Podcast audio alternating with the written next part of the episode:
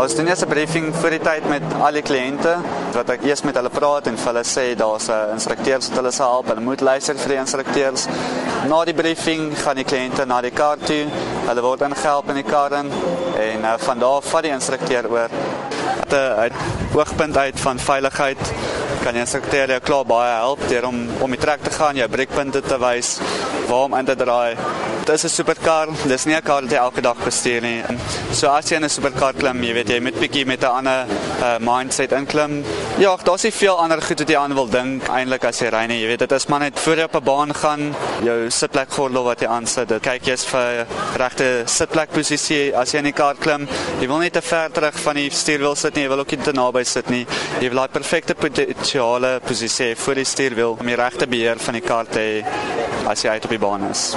As 'n superkar bestuurder, moet jy op 'n sekere kursus gaan of 'n sekere kwalifikasie kry?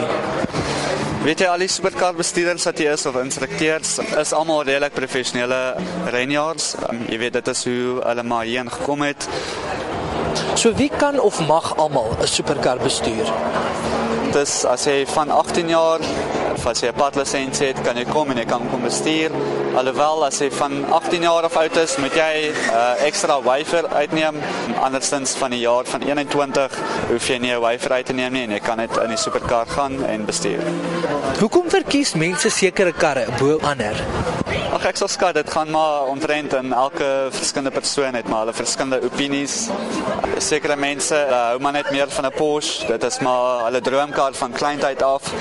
Ek self byvoorbeeld toe ek 'n klein kind was, het ek groot geword met om vir Ferrari te kyk. Jy weet so Ferrari is maar net 'n droomkar vir my, asook vir baie ander mense. Dit gaan maar oor hoe hulle groot geword het, wat se kar hulle van gehou het en wat hulle interesseer. Elke persoon is maar anders.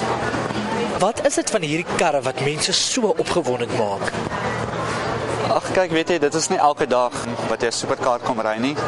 Dit is die eenmal 'n leeftyd dalk geleentheid om dit te kom doen, 'n droomkar te kom ry. Dis die hoofrede hoekom ons hier so is, is om vir mense daai uh droom waar word te kan gee.